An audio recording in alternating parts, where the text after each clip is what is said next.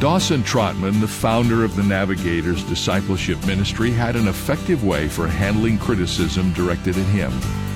No matter how unfair or unfounded the criticism was, he would take it with him into his prayer closet and ask the Lord to show him any kernel of truth that might be found in the negative words spoken about him. If God allows us to be criticized, then there must be a reason for it. And I don't mean so we can practice the art of self defense. Instead, go to the Lord and ask Him to show you how to understand what has happened.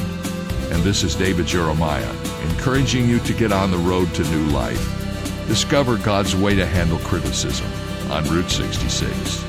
Route 66, driving the word home. Log on to Route66Life.com and get your roadmap for life. That's Route66Life.com. Route 66.